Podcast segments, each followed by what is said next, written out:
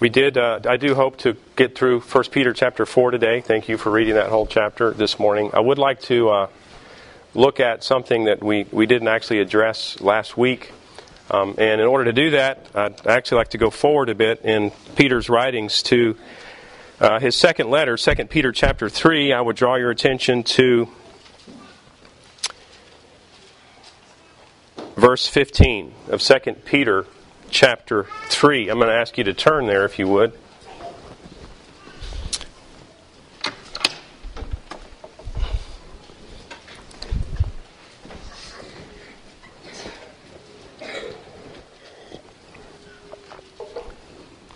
We're going to take a moment here and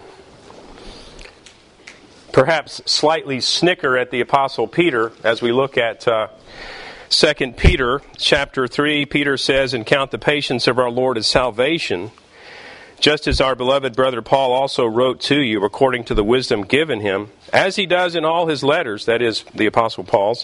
When he speaks in them of these matters, there are some things in them that are hard to understand, which the ignorant and unstable twist to their own destruction, as they do in other scriptures. Speaking of hard to understand things, uh, the Apostle Peter uh, joins the Apostle Paul in writing hard to understand things.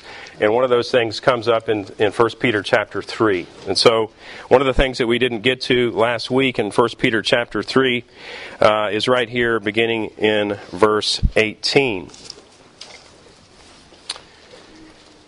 So, I draw your attention to 1 Peter chapter 3 verse 18 the Bible says for Christ also suffered once for sins the righteous for the unrighteous that he might bring us to God being put to death in the flesh but made alive in the spirit. No question there. This is a very straightforward passage of scripture.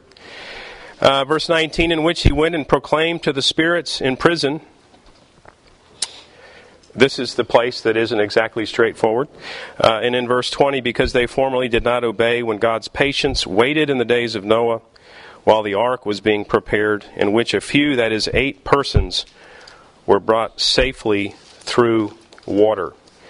Now, I'm persuaded most Bible students are that the, that last section that I read regarding Noah, his connection to baptism, is also a straightforward passage. And the point there is that our spiritual baptism uh, is also really could be the same as uh, our regeneration when God gives us life, right? So we're a people who, unlike uh, the Catholic Church and the Lutheran Church, we're a people that, that do not believe that baptism saves us. We believe that the Lord Jesus saves us, right? And we believe that if we're if our salvation is uh, is is going to be compared to baptism, it's going to have to be compared to the biblical phrase spiritual baptism. This idea that isn't seen by the eye, but nonetheless it is a reflection of the new life. It is, in fact, that that moment when we're given new life, baptism by the Spirit. So this is uh, an important idea. But I want to draw your attention to the verse, "The Spirit's in prison" here, because uh, it is hard to understand, um, and I want to really draw your attention to this verse not primarily so that we can understand the verse, to be honest with you, but so that we can appreciate our confession, frankly, and so that we can also appreciate the rest of Scripture. Uh, because what we have uh, in this passage of Scripture, for instance, Calvin's editors are persuaded that it refers to the time of Noah, that Christ, by his Spirit, employed Noah as a preacher of righteousness, though without success. Simon Kistemaker uh, in the New Testament commentary wrote, he's persuaded that these these spirits were supernatural beings, not the souls of men that seemed to control the human race in the days of Noah. Uh, if you've got a Reformed Study Bible, you notice that Reformed Study Bible actually proposes five different options for the description of that verse. And so um, I, am not trying to, to dazzle you with confusion. Um, I, am persuaded that uh, we should view this as uh, a, a, reflection of the way the Lord Jesus did uh, in the Spirit, you know, preach to those through through Noah, as uh, Calvin's editors had, as Kistemaker perhaps is associated with this this idea. Now, but at issue is is really something that uh, often people use this passage of Scripture to um, they connect it to a number of things. One of the things they connect it to is the Apostles' Creed phrase, He descended into hell. Now, so again, in this verse, uh, this verse 19, in which he went and proclaimed to the spirits in prison. So, uh, some would take the phrase from the Apostles' Creed, "He descended into hell," and they would they would link it with this passage in, in 1 Peter chapter three, verse 19. I have mentioned this before, but I would, in this case, draw your attention to the Heidelberg Catechism, number 44, uh, which says this Why is there added, He descended into hell? That's the question. The answer that in my greatest temptations I may be assured and wholly comfort myself in this that my Lord Jesus Christ, by his inexpressible anguish, pains, terrors, and hellish agonies, in which he was plunged during all his sufferings, but especially on the cross, hath delivered me from the anguish and torments of hell. Now, again, so what we're zeroing in on here isn't actually what the passage means. There's some uncertainty. But my point in bringing up the confession, which I want to draw your attention to, as well as other passages of Scripture, is that while we may be uncertain about what the passage teaches, we, we can be certain about what it doesn't teach. And this is an important idea, okay? So, in other words, again, we may be uncertain about what the passage teaches. I think there's, uh, there's enough consensus that we can at least get close to an idea of what Peter's talking about here. But Bavinck brings up a number of things that I think are particularly important here. Bavinck says this. He says, Some hold that this passage refers to gospel preaching in the intermediate state. Yet there's no scriptural support for this idea, and this passage does not support it either, since it's referring to those during Noah's day who did hear the gospel preached. Consider also in verse 4 6, we have a similar idea that we'll touch on today. That is 1 Peter chapter 4 verse 6 for this is why the gospel was preached even to those who are dead. So we will if uh, given the opportunity look at that again. But then he, he says further the theory of a kind of gospel preaching in Hades is based on a number of incorrect assumptions. Again, I don't want, I know this is a little bit confusing, but one of the one of the reasons that people latch on to 1 Peter chapter 3 verse 19 is because they're also persuaded of a number of other assumptions that they bring to the scriptures. Okay? And here are some of these assumptions that Herman Bavinck brings up. Number one, that God is intent to save all humans. God is expressly revealed in His scriptures that everyone is not going to be saved. Now, I don't, I don't take joy in the death of the wicked, but the reality is, is that the scriptures reveal that God is not a universalist in the sense that everyone will end up in heaven. It's just not going to happen. That's not what God has purposed to do. He has determined that He is most glorified in the salvation of the elect and that the others will perish in hell. Secondly, the, another wrong assumption is that the preaching of the gospel has to be absolutely universal. Now, it's, uh, it's appropriate that we feel a tremendous urgency to proclaim the gospel, but the reality is, and this should add incredible urgency to our own proclamation of the gospel, the reality is, is that there are literally millions of people that will never hear the gospel. They will never hear the gospel. And in this simple fact, we should, we should be encouraged at, at, at the sheer goodness of God to us. We are, we are of all people most privileged. Not because we were born in America, not because we live here right now, but because we have heard the gospel and been called out such that we might believe savingly. The third the third idea that Bavinck brings up is that all humans must be personally and individually confronted by the choice for or against the gospel. Again, there are some that bring this assumption to the scriptures, this idea that God has intended and will, therefore, proclaim to every single individual on the earth the gospel. To follow along with that, a fourth assumption that in making that choice, the decision lies uh, within human power. Again, this idea that all humans must be personally and individually confronted by the choice for or against the gospel. Fourthly, that in making that choice, the decision lies within human power. Fifthly, that original and actual sins are insufficient to condemn anyone. Well, what do we mean by that?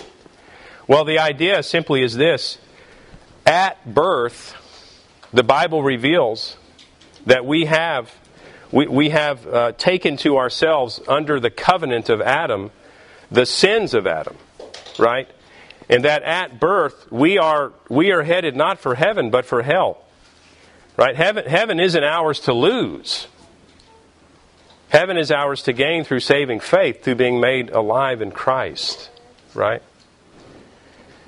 Sixthly, this idea that only deliberate unbelief toward the gospel makes a person worthy of eternal ruin. Again, this idea, the reality is, is that we are bound for hell unless God stays his hand and saves us. Our automatic place that we are going is for hell, children, an eternal sensory death. It's a horrifying thing, and it should be thought of as that which would give us great urgency, not only to get ourselves in a right position with God through faith in Lord Jesus Christ, but also have this urgency for others. Now, where does the confession come in? Well, our confession is unashamedly monergistic about salvation, about justification, I should say and also this idea that it is, it is also unashamedly uh, embracing this idea that God is sovereign. Now, what does it mean for God to be sovereign? Well, we're persuaded that that simply is, in a sense, uh, saying the same thing. It's a redundancy. God is sovereign. The reality is, is that to be God means that you must be sovereign. right? This idea that He is, in fact, in control of every molecule Okay? Now let's let's consider our confession here. Our confession in chapter 9 of free will paragraph 3 humanity by falling into a state of sin has completely lost all ability to choose any spiritual good that accompanies salvation well, what does that mean well what that means is a number of things, and we can see um, a number of the points of the Reformation coming together here. First of all, it's it's it's um, this declaration of the total depravity of man. Now, what does that mean? What does the total depravity of man mean? Well, the total depravity of man doesn't mean that man is incapable of doing a kind act for his neighbor. It doesn't mean that. But what it does mean ultimately uh, is that he that every aspect of him is so negatively impacted by original sin that he cannot savingly reach out to God. He cannot savingly reach out to God. That's what the Bible reveals. Now, we could wish that it were different. But God has revealed that dead in sins and trespasses, in fact, means dead in sins and trespasses. Dead men cannot choose life. And that's the idea that justification, justification, which is not the sum total of salvation, nor is it the beginning of salvation. It's the beginning of salvation for us, right? But it is certainly not the beginning of salvation for God, who from the very beginning, before the creation of the earth, chose for himself a people that he would redeem. Right? That, you want to talk about the beginning of salvation? That's the beginning. Right? Justification is monergistic. What the Bible reveals in that and what our confession confirms is that God is the one that gives us life right? He's the one that gives us life.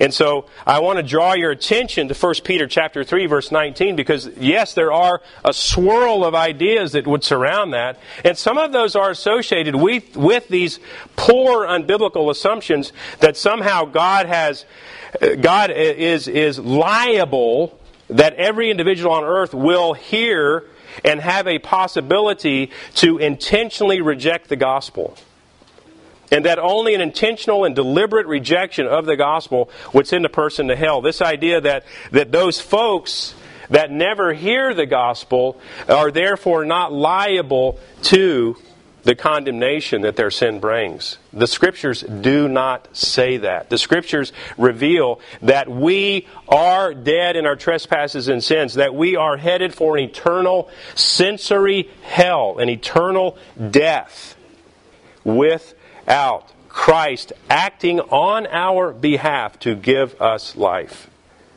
Now, what's the result of that? Well, Paul says, rejoice. I say again, rejoice. We've been counted as those who will live in Christ. And the Lord Jesus Christ meant what he said. When he said, Come to me, all who are weary and heavy laden, I will give you rest. This is this, is this idea that Spurgeon uh, said notably this idea that the responsibility of man and the sovereignty of God are not in, they're, they're not in competition with one another.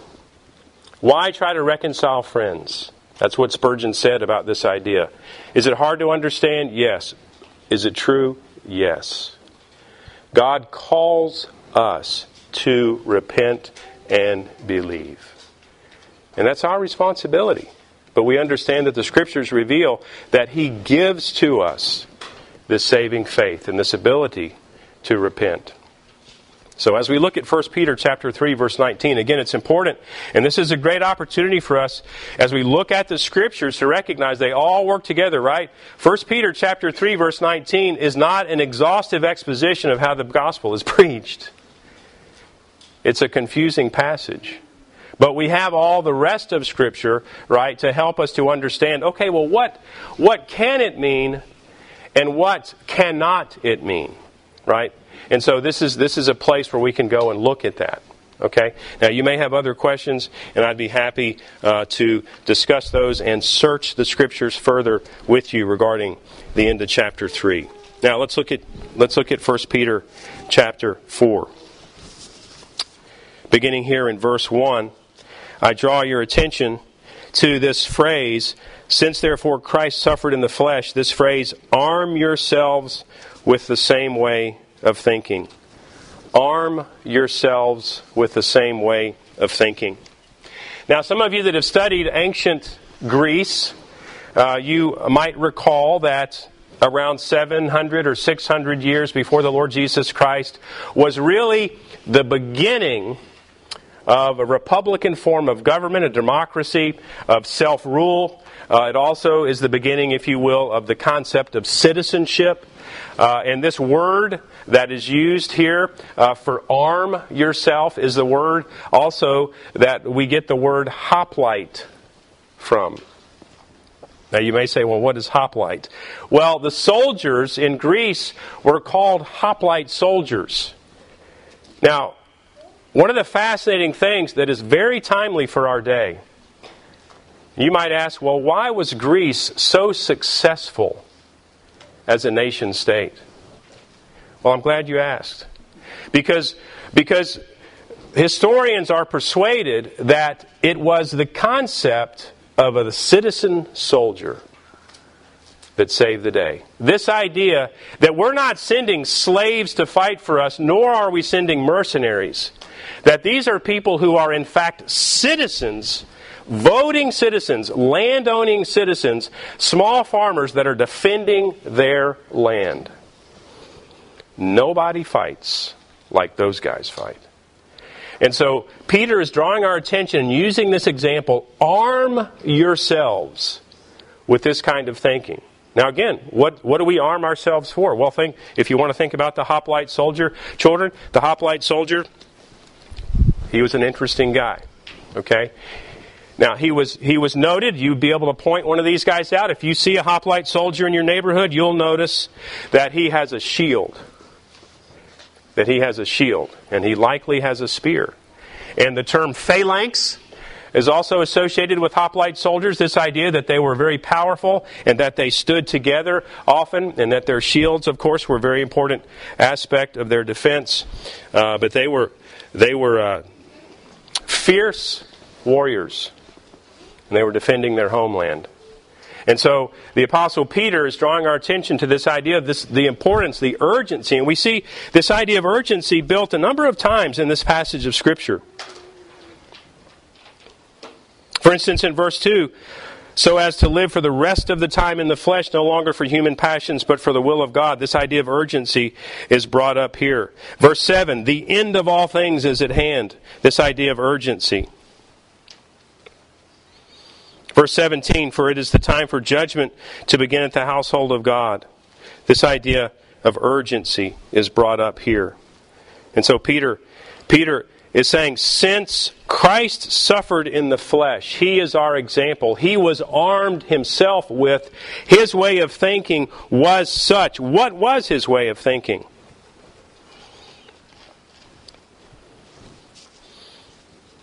That we should expect to suffer for our faith. The Apostle Peter uses surprise two times in this passage. The first time that he uses it is right here in verse 3, excuse me, verse 4. With respect to this, that is, those who are turned away from God, when they look at your righteous behavior, with respect to this, they are surprised. And then we also see in verse 12, he says, Beloved, do not be surprised. So I would draw your attention to this idea that Peter is saying that the redeemed shouldn't be surprised. Right? They shouldn't be surprised. The unredeemed, those who turn away from God, they're surprised. What are they surprised about? Well, they're shocked at the righteous behavior of those who are redeemed in Christ. The idea is that they, they, uh, they used to enjoy your company when they involved themselves in the frolic and debauchery of the sinfulness of their day.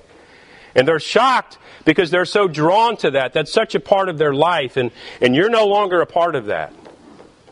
But also, this idea about the fiery trials that we see in verse 12. Do not be surprised. Why? Well, over and over again, Peter has reminded us that the context of our redemption on earth is hostility. The context is suffering. The context is difficulty. But it's not purposeless. Again, we, we have a sovereign God, right? God, you know, some people are comfortable with the sovereign God as He's sovereign in His ability to rescue, but not in His ability or in His actions that actually cause the difficulty. We're okay that God can help rescue me from a hurricane, but we're very uncomfortable with the idea that God causes hurricanes. Friends, hurricanes are caused by God. Now, if you want to describe it using weather and barometric pressure, that's okay. God can use those if He wants. But God is the master of the universe, He controls all things. The Bible reveals that to be true. And we should embrace that and be grateful. Not all, God, God helps us pick up the pieces. Yes, He's sovereign over all things. We shouldn't be surprised. Peter is calling our attention to this idea.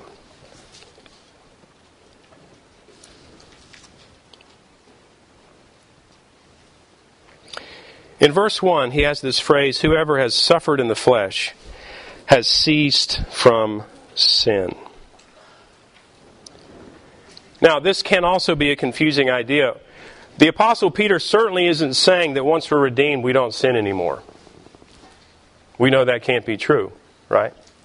Uh, because the Bible reveals that even those who are redeemed, in fact, yet sin. They have unredeemed flesh. God is working His work in us. We're, as Bunyan said, entering into the sweating work of believing this idea that we're, we're fighting hard uh, against sin, the devil, and our own flesh, right? But nonetheless, the, the idea here, I'm persuaded, uh, that Peter is getting to is that the suffering inclines us to no longer be earthbound and natural. The idea is conveyed that this suffering is not the result of sin. Again, Peter's identified already for us two, two reasons, two primary reasons that one would suffer. In verse 15, one of the reasons is that people would suffer as a murderer, a thief, or an evildoer, or a meddler. We, we should recognize that those sins bring suffering, right? But that's not the kind of suffering that's going to draw us into the sort of sweet communion with the Lord Jesus Christ that Peter is discussing here.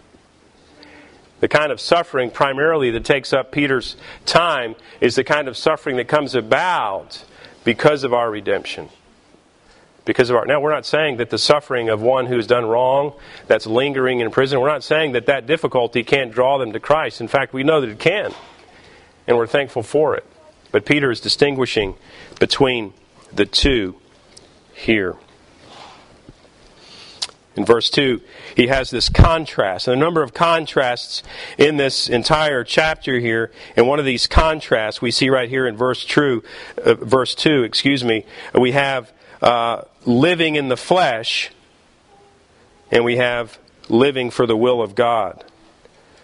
And living for the will of God is the, the biblical alternative to human passions. The apostle Paul exhorted Timothy in 2 Timothy chapter 2 verses 1 through 4, "You then, my child, be strengthened by the grace that is in Christ Jesus. And what you've heard from me in the presence of many witnesses and trust of faithful men who will be able to teach others also, share in the suffering as a good soldier of Christ Jesus." No soldier gets entangled in civilian pursuits since his aim is to please the one who enlisted him, living for the will of God. Living for the will of God. Verse 3 The time that is past suffices for doing what the Gentiles want to do. The idea isn't here that we're, we've done enough sins and we can stop now right? The idea here is that the urgency of the hour and the shortness of the time should urge us on to faithfulness. Verse 4 The wicked are surprised when you don't join them. They're shocked at holiness. They're angered, likely convicted, and are inclined to malign those desiring to live faithfully.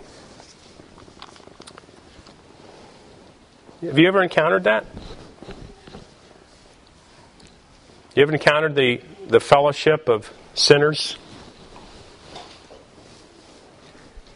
It's a, it's a revelation of the reality of the conviction of the Holy Spirit, right?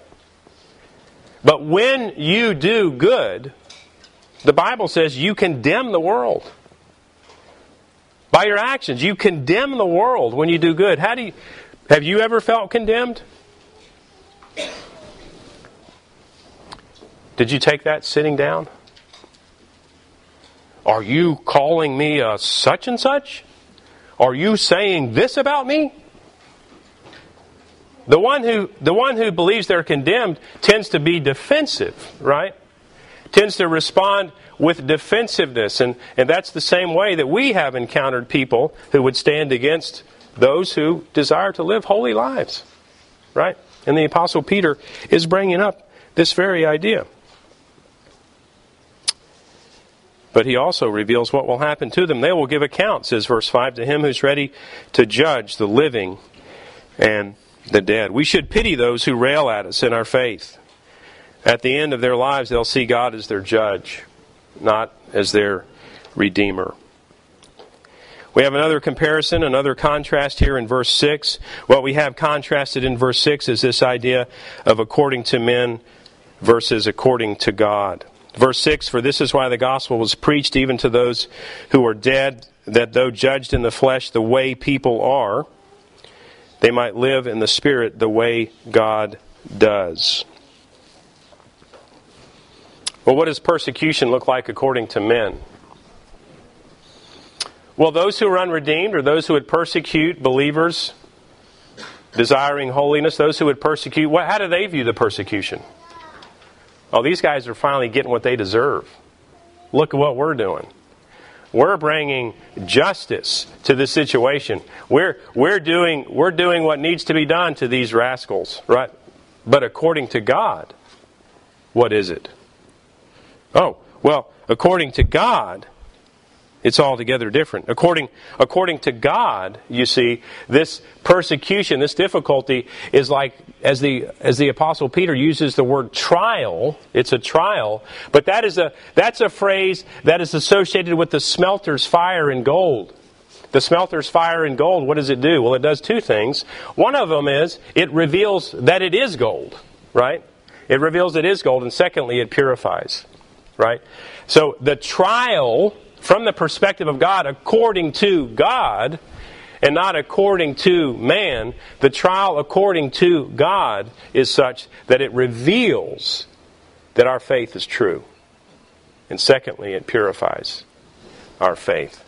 How many of you have picked up a tool that you were questioning its integrity and capability to do what you needed for it to do? And how many have you broken that tool? And when you broke that tool, what did you find out? It was as I thought, unable to do what I need. Right? When we enter into a trial of faith, those who are redeemed will find that their faith doesn't break. That it is, in fact, revealed to be true. But secondly, because our faith is imperfect, we also see that God is refining, purifying our faith, right, in trials, in tribulations. My friend that we've prayed for in Hawaii, this colonel in the Marine Corps, uh, he, I talked with him on Friday afternoon, and he said, Of all the things in the midst of this, the thing that I treasure most is that God is helping me to trust Him. Trust Him. Five times he's been about to be thrown out of the Marine Corps because of these mandates. And he's on time number six. He's been given 30 days. Uh, and so, and so, but yet his, the greatest jewel in this is something that is described the same way that the apostle Peter does, right? Is that his faith has been revealed to be true and therefore it's being refined. Right? It's being refined. You've heard the phrase that trials make me stronger. You'll come out better in the end. That's not a universal truth, but it's true of God's people, right? It's true of God's people. You want to come out better in the end? Embrace Christ. Trust the Lord. Follow the Lord Jesus. Repent and believe. That's the idea that Peter is getting across here. Again, a phrase of urgency here. Verse 7 the end of all things is near. Therefore, be self controlled, sober minded for the sake of your prayers. Peter is drawing our attention to, if I were to have chapter heads or title heads for this, I would say this while judgment awaits those who reject Christ, exoneration awaits the redeemed. Judgment awaits those who reject Christ, exoneration awaits the redeemed. Now, in this case, judgment uh, is, is the, the anger, if you will, of God directed at individuals. And exoneration is revelation that they did the right thing, that they are, that, that they are redeemed. And that's the idea. That's what Peter's getting across here, right? There have been a number of contrasts, right? The wicked and the redeemed. Persecution from the perspective of the wicked, persecution from the perspective of God, right? But up here, oh, what the Apostle Peter is talking about, the end of all days is near. Well, what is he, what is he talking about? What do you mean, Peter? The end of all days? You mean the end of the week? The end of the month? The end of the year? No. He's talking about that last day. He's talking about when the Lord Jesus returns, right? And what he's saying is, this day of judgment, it'll be judgment for who? Not for God's people. It'll be a day of exoneration for God's people, right? It'll be a day of judgment for those who have rejected Christ. That's the idea. We're awaiting the end of the world. Christians should avoid panic and frenzied preparation and approach life with sobriety and moderation. They'll be exonerated on the last day, and their tormentors will be judged. Now, our confession we could certainly point to the confession at practically every point here. But our confession in chapter 32, the last judgment, chapters 2 and 3, God's purpose for appointing this day is to manifest the glory of His mercy in the eternal salvation of the elect and of His justice in the eternal damnation of the reprobate who are wicked and disobedient. Paragraph 3 Christ desires that we be firmly convinced that the day of judgment will come, both to deter everyone from sin and to comfort the godly more fully in their adversity. Let me ask you a question. When you anticipate the judgment of God, how does that make you feel?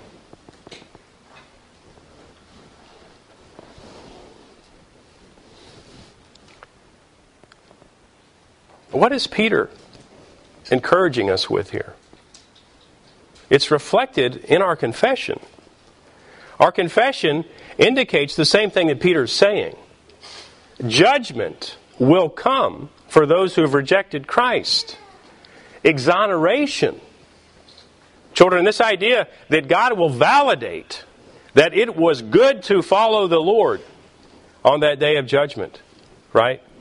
Because we have been declared not guilty, and we are we have the righteousness of Christ imputed to us. The Father has redeemed us. That's the idea here. In verses 8 through 11, Peter exhorts us to faithful body life. He says here that love covers a multitude of sins. In verse 8, the idea here is that the forgiven sinner should so, show the same forgiving spirit towards his fellow man. Verse 9, we've brought up this idea of hospitality. Does it surprise you that hospitality is a great priority of the Apostle Peter here as he talks about body life? And he says, he says to enter into hospitality without grumbling.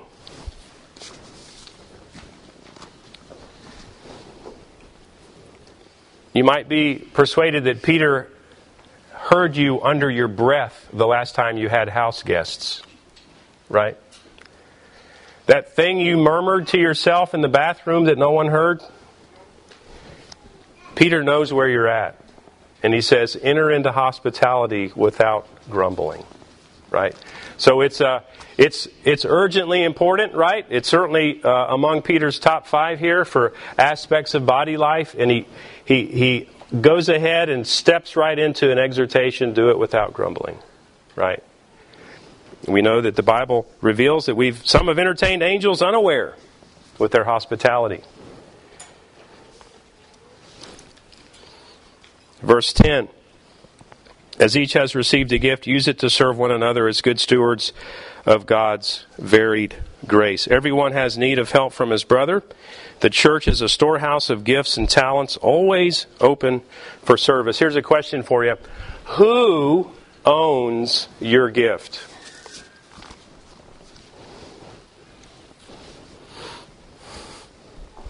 That's right. God owns it. Here's the deal. Here's the deal. Let's say, as a church, we decided to buy a tractor all together. And I happen to be using it this week, right? But whose tractor is it? It's everybody's tractor, right? And you need it as much as I do, right? And you have claim to that as much as I do. You see, God owns our gifts. And Peter's calling upon us to serve one another. Martin Luther uh, certainly among the reformers did more for the doctrine of vocation than anyone. Martin Luther was pretty clear on this idea. He said this He said, God doesn't need your service, men do, women do. Boys and girls need your service. And that's a unique thing about the God of the Scriptures, the one true God. Is he isn't a God that is served in the sense of the false gods. Right? It's people that we serve. God's church is a storehouse of gifts that we don't individually own. So the question for us is how are we serving one another with the gifts that God has given us? Verse 11, we have a doxology here. The Apostle Peter, to him belong glory and dominion forever and ever.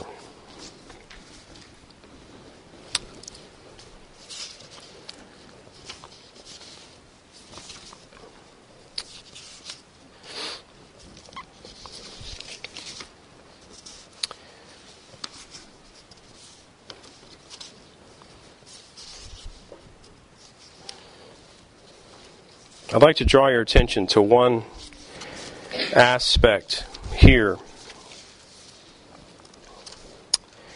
in verse 19, in verse 18 as well.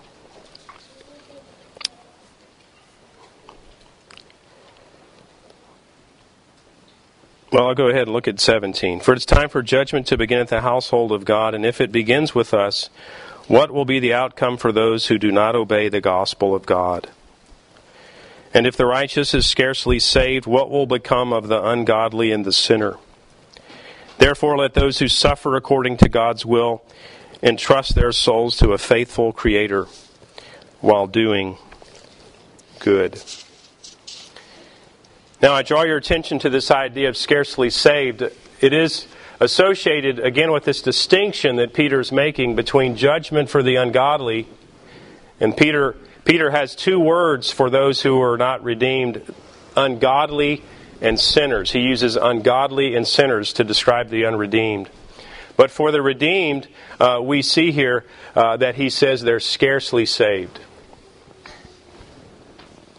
Now, what does that mean? Does that mean that if we think of our relationship to God as judge, that we just barely squeak by in court? No. No, that's not the idea here. As a matter of fact, children, I want you to picture, children, are you with me? I want you to picture a sailing ship, okay? A big sailing ship, like three sails, okay? Three sails. And here's a guy with this big wooden wheel, okay? We're in a storm, all right? You picturing me? You're, you got it, Anna? Okay, we're in a storm, right? And here's this guy steering this huge wooden wooden uh, steering wheel for the ship, right? Why do you think that thing is so big? Because that old ship has a rudder that's connected to that steering wheel, not with a bunch of hydraulic pumps, but with a rope. And he needs all that kind of power to turn that wheel. And this idea of being scarcely saved is the same word that's used for sailors in a storm trying to keep the ship straight. Trying to keep the ship straight. You don't want to put a little guy on that steering wheel because he's just going to go round and round and round. He's got to hold that thing straight. That's the idea. The righteous involve themselves in grave difficulty, right? But we know, we know that the righteous will be saved. Their faith perseveres, right? This is a this is an important notion right? And that's the idea that Peter is getting across to us here. He has two exhortations for us in verse 19 commit ourselves to a faithful Creator, continue to do good. And then lastly, I want to draw your attention to this idea of suffering. And there's a supposed balance here. And what I have noticed in these difficult days is there I was just talking to uh, to a young Marine on Friday, and he was talking about balancing the practical aspects of a certain course of action over the biblical conscience aspects.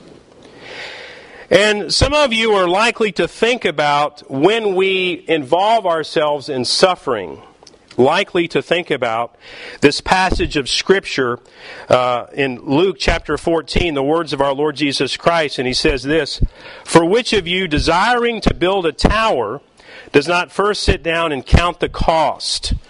Whether he has enough to complete it. Otherwise, when he has laid a foundation and it's not able to finish, all who see it will begin to mock him, saying, This man began to build and was not able to finish. Now, here's the point this idea of counting the cost may infer to us this idea that there will be an occasion when I am called to suffer, but it just isn't worth it. I might lose my job. I might lose the promotion. Right? I might lose a number of things. I might lose the self respect of my neighbors. But you see, I want to urge you to understand this phrase only shows up the Lord Jesus Christ one time. And this idea, the idea is this it is not contrasting the idea that a wise man will make a choice about whether he's going to enter into suffering or not based on the consequences. Over and over and over again, the Bible indicates that we are faithful. We set our face like flint. We don't turn to the right or to the left. And that we are those who, regardless of the expected consequences, follow the Lord Jesus, right? In this difficulty. There is never presented to us this idea where a wise, sophisticated individual will simply opt out of the difficulty because it just isn't worth it. Right? The idea that the Lord Jesus brings up in Luke chapter 14 isn't that at all. It's that the faith once delivered to the saints will become a mockery to the unredeemed if we turn away. That's the idea. You want to make a mockery of your own faith? You want to know why Muslims in the Middle East hate Christians? Well, let me tell you why. It's because they're unfaithful Christians. That's why. They're unfaithful Christians. You want to be, you want to be, you want to be looked upon with praise by those that would reject the Lord Jesus Christ? Then you follow him faithfully. You show them what a believer is. Right? Old Leonard Ravenhill, he said, we don't need a new definition of Christianity. We need a new life. We need to see individuals walking the way of Christ. We need an application of Christianity. We need to see, as last week's passage indicated, mark the man, the righteous one. Will not make a mockery of him. He's faithful. He validates redemption. That there is truth that the Lord Jesus Christ gives life abundantly, and that at the end of all days they'll not be judged. They'll be exonerated. Their faith, as, as David said in, in Psalm chapter 25, he said, Let me not be ashamed. Why? Because I'm following you. Oh God, may it be for me in Psalm 23, as David also wrote, a table in the presence of my enemies. What does that mean? Exoneration. It's the same thing Peter's talking about here in chapter 4 of his first letter. Let's pray.